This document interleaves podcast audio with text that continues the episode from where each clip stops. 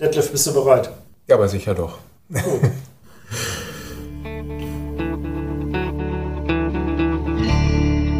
Willkommen zum Profi Talk, dem Podcast der Sakret Bausysteme GmbH und Co. KG. Baugelb. Heute zu Gast Dr. Detlef Fricken, Marktmanager im Bereich der Fliese der Sakret Bausysteme GmbH und Co. KG. Hallo Detlef. Hallo Marc. Ich freue mich, dass du hier bist. Ja, ich freue mich auch, dass du mich eingeladen hast. hast du ein Thema mitgebracht? Ja, äh, und ich denke, es ist ein spannendes Thema, die Abdichtung in Feucht- und Nassräumen. Das müsste eigentlich viele unserer Kunden interessieren.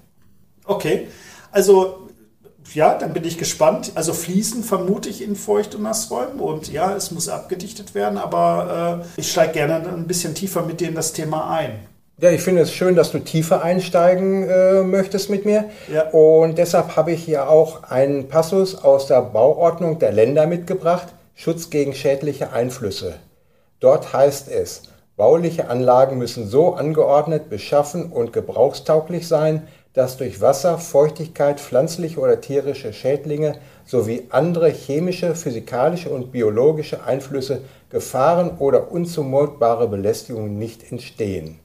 Das heißt also im Prinzip, wir müssen die Flächen, die Wand- und Bodenflächen entsprechend schützen, damit keine Feuchtigkeit in die Bauteile eindringen kann und äh, kein Schimmel an den Oberflächen entstehen kann und die Stabilität der Bauteile nicht gefährdet wird. Okay, das verstehe ich. Ähm, die Frage, die sich mir stellt, ist, muss ich überall gleichermaßen abdichten? Weil ich kann mir vorstellen, dass es da durchaus einen Unterschied gibt zwischen ich nehme mal jetzt einen Duschbereich ja, und äh, ein Waschbecken. Ja, natürlich. Und da äh, spielt jetzt eine ganz bestimmte Norm eine Rolle. Und zwar ist das die DIN 18034.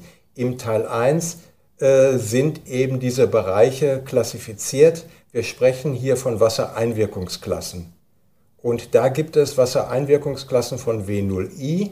I steht für innen, W0 äh, hat die geringste Wasserbeanspruchung bis W3i mit einer sehr hohen Wasserbeanspruchung. Auch ein bisschen komisch, oder? Dass man mit 0 anfängt zu nummerieren. Aber gut, es ist so, wie es ist. Ähm, W0i gering heißt, äh, also das sind Flächen. Hm, das, das heißt Flächen in Bädern außerhalb des Duschbereiches oder auch zum Beispiel in Küchen, hinter Waschbecken oder auch gegebenenfalls Bodenflächen. Aber hier muss man auch schon wieder vorsichtig sein bei den Bodenflächen. Aber auf die Unterteilung werde ich gleich noch ja, ausführlicher ja. eingehen. Und da sind wir so in dem Bereich eben halt des Spritzwassers im Grunde. Da ist mit geringem Spritzwasser zu rechnen. Ja, die nächste wäre dann die W1i, Beanspruchung mäßig. Ja, das ist definiert als Flächen mit nicht häufiger Einwirkung von Brauchwasser, ohne Intensivierung durch anstauendes Wasser. Ja, das, was sind Beispiele dafür? Das heißt eben Wandflächen über Badewannen und in Duschen im Badezimmer. Okay, also die Wandflächen über Badewanne und Duschen. Richtig, okay. wo das Wasser entsprechend ablaufen kann. Ja, ja. Dann äh, die nächste Stufe wäre W2i, hoch.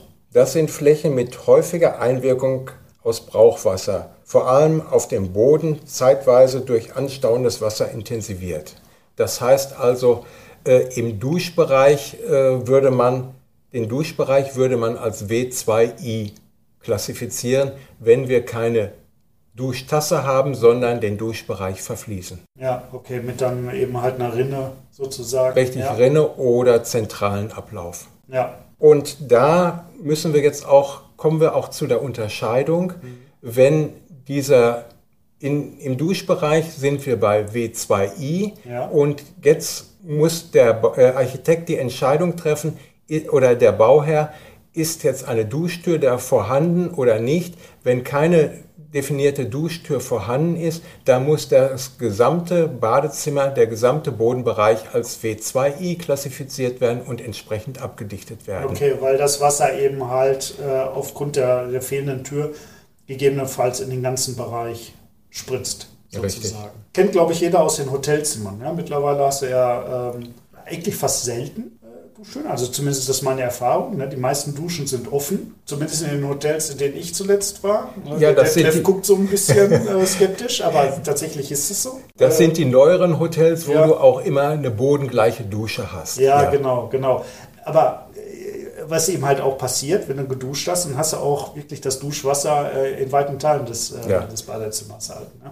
Ja. Ähm, Okay, wir haben gesprochen über W0i, also sprich äh, nicht häufige Einwirkung von Spritzwasser, dann W1i mäßig, W2i war mir jetzt schon hoch. Ja, was kann noch danach kommen mit W3i? Ja, das ist sehr hoch und äh, das ist äh, definiert als Fläche mit sehr häufiger und lang anhaltender Einwirkung aus Spritz- oder Brauchwasser. Äh, Wasser aus intensiver Reinigung, aus einem intensiven Reinigungsverfahren, durch anstauendes Wasser intensiviert. Das könnte auftreten eben in Großküchen oder auch in, äh, im Schwimmbadbereich. Äh, die Duschanlagen, die sind als W3i äh, klassifiziert. Aber wir wollten uns heute eigentlich auf den privaten Duschbereich ja, oder ja, auf das private Bad beschränken. Aber verstehe ich, also der Unterschied ist, da laufen im Grunde die Duschen, salopp gesprochen, den ganzen Tag. Beziehungsweise, oder du hast zumindest Wassereinwirkung äh, über den Tag, wenn ich an die Großküche denke. Und ähm, ja, das macht Sinn, dass das eine, eine, andere Wassereinwirkungsklasse ist. Ja, und vor allen Dingen diese Bereiche können auch eigentlich äh, in der wasserfreien Zeit gar nicht mehr austrocknen. Die Fuge bleibt ja. eigentlich ständig nass. Ja, ja. Und wir haben noch chemische Beanspruchungen in den Bereichen. Halt da, können, da können dann auch noch chemische Beanspruchungen ja. auftreten, das ist richtig. Ja. Okay, aber wie gesagt, die W3i lassen wir jetzt mal beiseite. Wir lassen die Schwimmbäder Schwimmbäder sein. Ähm, ja, Abdichtung im, im, im Innenbereich, im Privatbereich. Ja, äh, wir hatten gerade äh, die Dusche schon angesprochen. Wenn die Dusche äh, keine Duschtür davor hat, dann ist der gesamte Boden als W2i äh, zu klassifizieren. Die Wandflächen sind als W1i äh, einzustufen. Äh, und neben der Dusche gibt es sehr oft auch noch eine Badewanne äh, und die, in der, dieser Bereich wird dann in der Regel als W1i eingestuft. Äh, und hier muss man dann unterscheiden, gibt es eine Handdusche, eine Stangendusche und danach entscheidet es sich, ob die Abdichtung hochgezogen werden muss oder ob es genügt, im unteren Bereich die Abdichtung anzuordnen.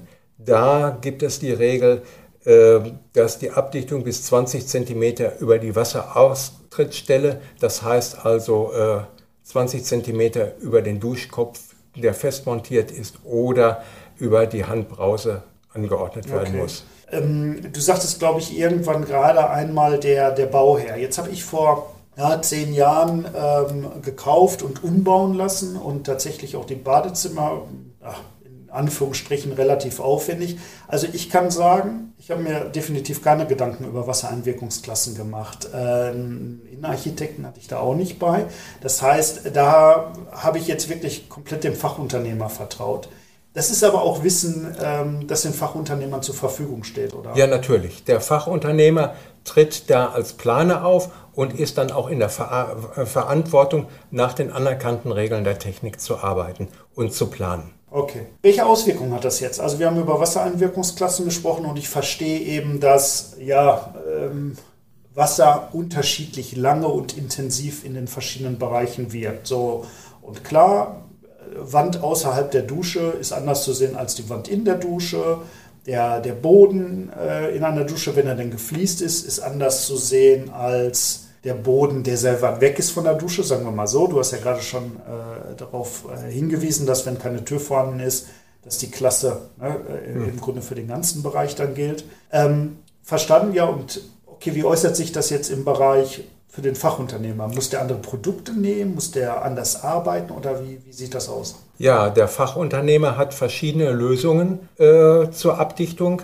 Äh, da gibt es einmal die Dispersionsabdichtung. Das ist ein Material, das äh, in pastöser Form im Eimer äh, angeliefert wird.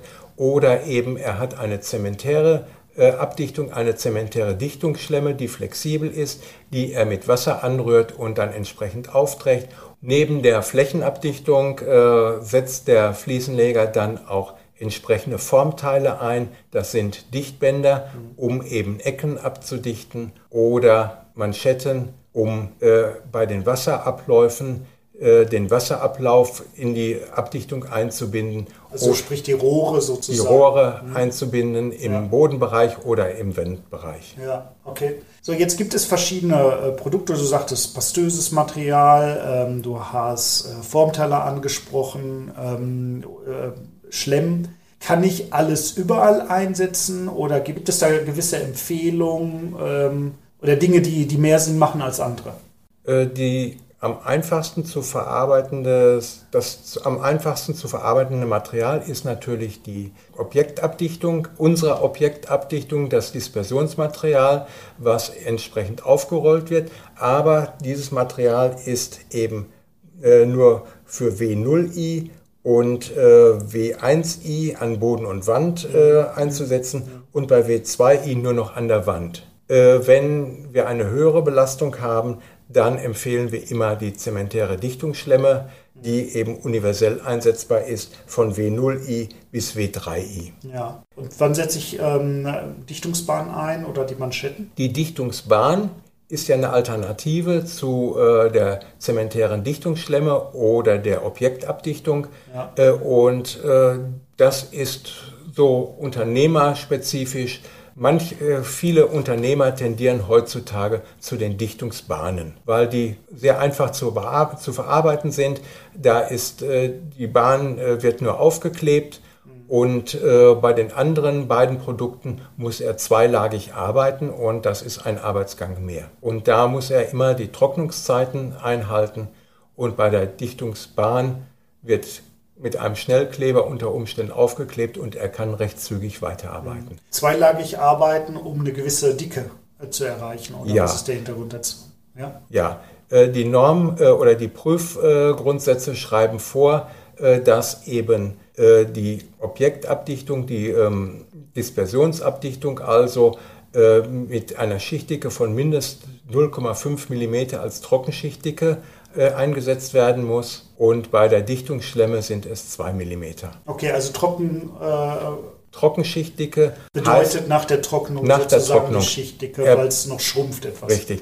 Er bringt also insgesamt äh, bei der Objektabdichtung 0,8 äh, mm auf und das schrumpft dann, das trocknet dann, die Flüssigkeit, das Wasser geht aus der äh, Dispersion heraus und dann bleibt eben ca. 0,5 mm Schichtdicke übrig. Das heißt, also wie gesagt, ich habe jetzt erstmal als Fachunternehmer äh, alle Möglichkeiten. Richtig. Ja? Ähm, nichtsdestotrotz gibt es gewisse Empfehlungen, zumindest aus unserer Sicht, beziehungsweise äh, Systeme, die auch, so habe ich das verstanden, ähm, geprüft sind, beziehungsweise ein äh, System eine Zulassung hat. Kann man das so sagen? Ja, richtig. Äh, die ganzen Produkte äh, sind ja äh, sicherheitsrelevant, deshalb brauchen die eine Zulassung von einer Materialprüfanstalt. Die testet das System insgesamt mit dem gesamten Zubehör, mit den Dichtbändern, die eben in den Ecken eingesetzt werden und den Dichtmanschetten, dass da eben bei einem gewissen Wasserdruck das ganze System sicher ist. Heißt das, dass ich nicht mischen kann? Also ich sag mal zwischen Herstellern oder kann ich mischen und Nein, äh, das Ganze äh, in dem ABP steht ganz genau explizit drin, welches Abdichtungsprodukt mit welchem Zubehör eingesetzt werden darf. Ja, also wenn wir jetzt zum Beispiel, nehmen wir, nehmen wir unsere Firma, äh, Produkte der, der Sakret einsetzen, kann ich nicht von Y-Komponenten äh, mit Nein, einsetzen. Das geht nicht. Das ja, ist okay. verboten und es gibt auch immer mehr Bauüberwacher, die so etwas kontrollieren. Gerade bei großen Objekten setzt der Bauherr Bauüberwacher ein, die äh, die Schichtdicke kontrollieren und auch kontrollieren, dass die richtigen äh, Systeme die Systemkomponenten zusammen verarbeitet werden. Ja, jetzt muss man dazu sagen, wir würden das sowieso nicht machen. Also wenn Sakretprodukte, wenn man da Zugriff hat. Ich meine, da stellt sich ja gar nicht die Frage, warum sollte man noch was anderes benutzen halt. Ja. Aber ähm, tatsächlich, der eine oder andere kann ja auf wilde Ideen kommen und vielleicht um, ja, wie soll ich sagen, etwas an den Kosten zu schrauben oder ne, welche Gründe es auch immer sein mag, dazu zu mischen. Aber da sagst du ganz klar, nee, ein System ist geprüft, so da, als System. Richtig, das spart er auch an der falschen Stelle. Ja, ja, ja. Ja, und wie gesagt, also im, im Schadensfall, äh, wenn das gutachterlich betrachtet wird. Äh, heißt das Rückbau. Und ja. da sind die Kosten viel, viel höher, als wenn er vorher 10 Cent mehr für irgendetwas ausgibt. Also darum, Obacht, ähm, ich meine, der Fairness halber muss man sagen, klar, ne? also das ist bei allen Herstellern so, also nicht nur bei unseren Produkten, sondern auch bei den Produkten ähm, der, der Wettbewerber. Also dieses Prinzip gibt, gilt überall. Aber das heißt also, wir empfehlen ganz klar, weil es eben halt so vorgeschrieben ist, eben halt in einem System zu bleiben. Das heißt, darum haben wir auch eben halt das Portfolio, das wir haben. Ja? Also wir bieten ja alles an. Das heißt, für jede Wassereinwirkungsklasse kann man bei uns mit ja, mit unterschiedlichen Lösungen äh, das bewerkstelligen. Bewerkstelligen, genau. Ja, wahr. Detlef, wir, wir, sprechen die ganze Zeit über, über System und uns ist das klar, aber nichtsdestotrotz, vielleicht lohnt sich das auch nochmal ähm, kurz zu, zu beschreiben, was ist eigentlich das System? Also woraus besteht ein System? Es ist ja mehr als ein Dichtband und äh, ein Kleber. Ja, äh, es gibt eben geprüfte Systeme, äh, Komponenten, die im ABP genannt sind. Das beginnt bei den Abdichtungsprodukten, die ich eben erwähnt hatte, äh, geht über das Zubehör wie Dichtbänder, Manschetten und so weiter. Äh, und zu diesem System gehört dann eben auch der Fliesenkleber. Da wird, wurde dann geprüft, dass der Fliesenkleber auf der äh, Abdichtung einen optimalen Verbund eingeht. Ja. Aber zu dem System an sich gehört dann auch natürlich die Grundierung ja. Äh, die man vorher aufbringt. Die wird aber im ABP, im Allgemeinen Bauaufsichtlichen Prüfzeugnis nicht erwähnt. Aber in vielen Fällen ist es eben erforderlich, dass der Untergrund grundiert wird. Äh, und nachdem die Fliesen angeklebt äh, wurden, muss natürlich noch verfugt werden. Auch hier gehört eigentlich der Fugenmörtel mit zu dem Sakretsystem. Gehört mit zu dem Sakret-System, ja. aber ist nicht unbedingt in der... Ähm Prüfungsrelevant äh, für das allgemeinbauaufsichtliche Prüfzeugnis. Ja. Also ich fasse zusammen, je nach Beschaffenheit kann das nochmal sein, dass man mit einem äh, Estrich arbeiten muss, aber dann äh, habe ich eben halt äh, Estrich, darauf kommt die Grundierung, ich habe die Dichtung und äh, eben halt klar ähm, den, den, den Fliesenkleber, verlege dann die Fliesen und verfuge am Ende eben halt mit dem entsprechenden. Richtig. Und wie gesagt, ähm, wir bieten eben halt für jede, jede Anwendung, für jede Wasseranwirkungsklasse, für jedes Szenario bieten wir eben halt Systeme an, die entsprechend geprüft beziehungsweise eben sich über, über viele, viele Jahre bewährt haben. Und ja, sie sind geprüft. Äh, die Bewährung alleine genügt so nicht. Genau, ja. Aber äh, eben halt, klar, wir haben natürlich auch Erfahrungswerte gesammelt. Richtig. Wir haben ja gerade gesprochen, also die Grundierung ist nicht. Äh, System äh, ist, äh, gehört mit zum System, aber ist nicht prüfungsrelevant. Genau, so. Ja, und darum, äh, die Systeme, die wir zusammengestellt haben, erfüllen sowohl, na, also äh, sind geprüft. Selbst die Komponenten, die eben halt nicht geprüft werden müssen, sind eben halt aufgrund äh, vieler, vieler Untersuchungen, Tests, Erfahrungen eben halt äh, in den entsprechenden Systemempfehlungen aufgenommen unsererseits. Richtig. Super. Gut, was habe ich heute gelernt? Also ich habe gelernt, ähm, klar, Fliesen äh, im Feucht- und Nassbereich, ja, natürlich, wo sonst, ja.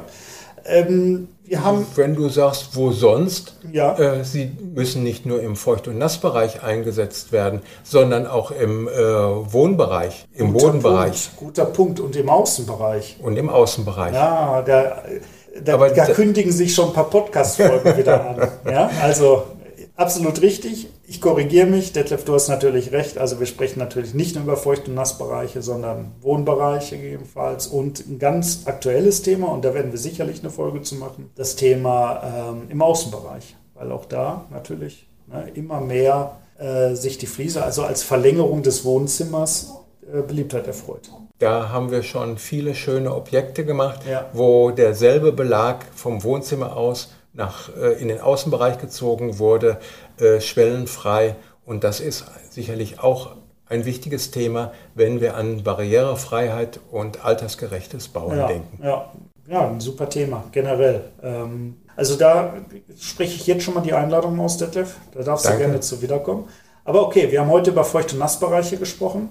Wir haben gesprochen über äh, die Wassereinwirkungsklassen, dass es derer vier gibt im Innenbereich, Die Wassereinwirkungsklassen unterscheiden sich, ja, wie der Name schon sagt, also wie stark und wie lange wirkt das Wasser ein. Ne? Das ist in der Dusche was anderes als in deinem Waschbecken. Da hast du gut aufgepasst. Ja, vielen Dank. War ja auch nicht so lange. Ja, also alles noch im Kurzzeitgedächtnis. Ähm, und natürlich, klar, ein Schwimmbad oder die Dusche in einem Schwimmbad, äh, in einem öffentlichen, ist sicherlich anders beansprucht als, als zu Hause. Wir sprechen gegebenenfalls dann auch über Chemikalien, da sind wir jetzt nicht tiefer eingegangen, ja, Reinigungsmittel und so weiter und so fort. Naja, und dann haben wir darüber gesprochen, okay, dass es ein System gibt, ein geprüftes System, das eben halt mit den Komponenten, äh, wie es geprüft ist, auch so zu verwenden ist. Das heißt, ich kann da nicht groß mischen. Und ähm, über das geprüfte System hinaus gibt es eben halt Systemempfehlungen, die wir noch geben, also für auch die Komponenten links und rechts oder oben und unten besser gesagt, eben halt die nicht unbedingt in der ähm, bauaufsichtlichen Zulassung. In der bauaufsichtlichen Zulassung sind, aber äh, dennoch eben halt dieses komplette System ausmachen. Ja, spannend. Also Gut. man merkt doch wieder, in den Themen ist immer mehr drin, als man äh, erst vermutet. Du, da kann man noch viel äh, zu sagen. Ja, vielleicht, vielleicht machen wir noch mal einen zweiten Teil dann zu dem Thema. Für heute würde ich mich erstmal bedanken. Ja, nee. Ja, haben wir eine kurze, knackige Folge gemacht. Ja. Ähm, hilft vielleicht dem einen oder anderen weiter. Ich meine, hier an dieser Stelle lohnt sich auch der Hinweis, dass man entsprechende Unterlagen auf unserer Webseite runterladen kann. sakrit.de. Ähm, wir sind natürlich in den üblichen Social-Media-Kanälen unterwegs, Facebook, Instagram, wir geben ein Newsletter raus, wir sind auf YouTube unterwegs und auch LinkedIn. Und überall, ja, beglücken wir die Welt, sage ich mal, mit, mit, mit Inhalten, die eben halt auch diese, diese Fachbereiche abdecken. Ja. Ich möchte jetzt aber auch unsere Bautechnik noch erwähnen, die telefonisch zu erreichen ist oder eben auch unsere Bautechniker und unsere Fachunternehmer haben sicherlich schon längst die Telefonnummer, die Handynummer unserer Bautechniker äh, und da bekommen Sie auch jederzeit Rat und können äh, dort eben äh, entsprechend nach Problemlösungen fragen. Ja, und das ist ein super Hinweis, weil ich weiß, dass die Kollegen da ähm, deutlichen Teil ihrer Zeit eben halt mit dem Thema Aufbauempfehlung auch verbringen. Ja? Und ja, ein super Service, den, äh, den die Kollegen da anbieten, ähm, der, der eben halt auch am Ende den, den Fachunternehmern, den Kunden Sicherheit bietet. Und diesen Service sollte auch jeder Fachunternehmer in Anspruch nehmen. Ja. Dann ist er auf der sicheren Seite. Ja, wunderbar. Das ist ein gutes Schlusswort. Detlef, vielen Dank. Ich danke für die und Einladung. Nicht zu danken und wir sprechen uns wieder ähm, auf jeden Fall zum Thema äh, Fliesen im Außenbereich, ja, wenn gerne. wir nicht noch andere Themen finden. Mit Sicherheit gibt es noch viele Themen, die wir bearbeiten können. Alles klar, super. Vielen Dank, Detlef. Tschüss, mach's gut. Tschüss.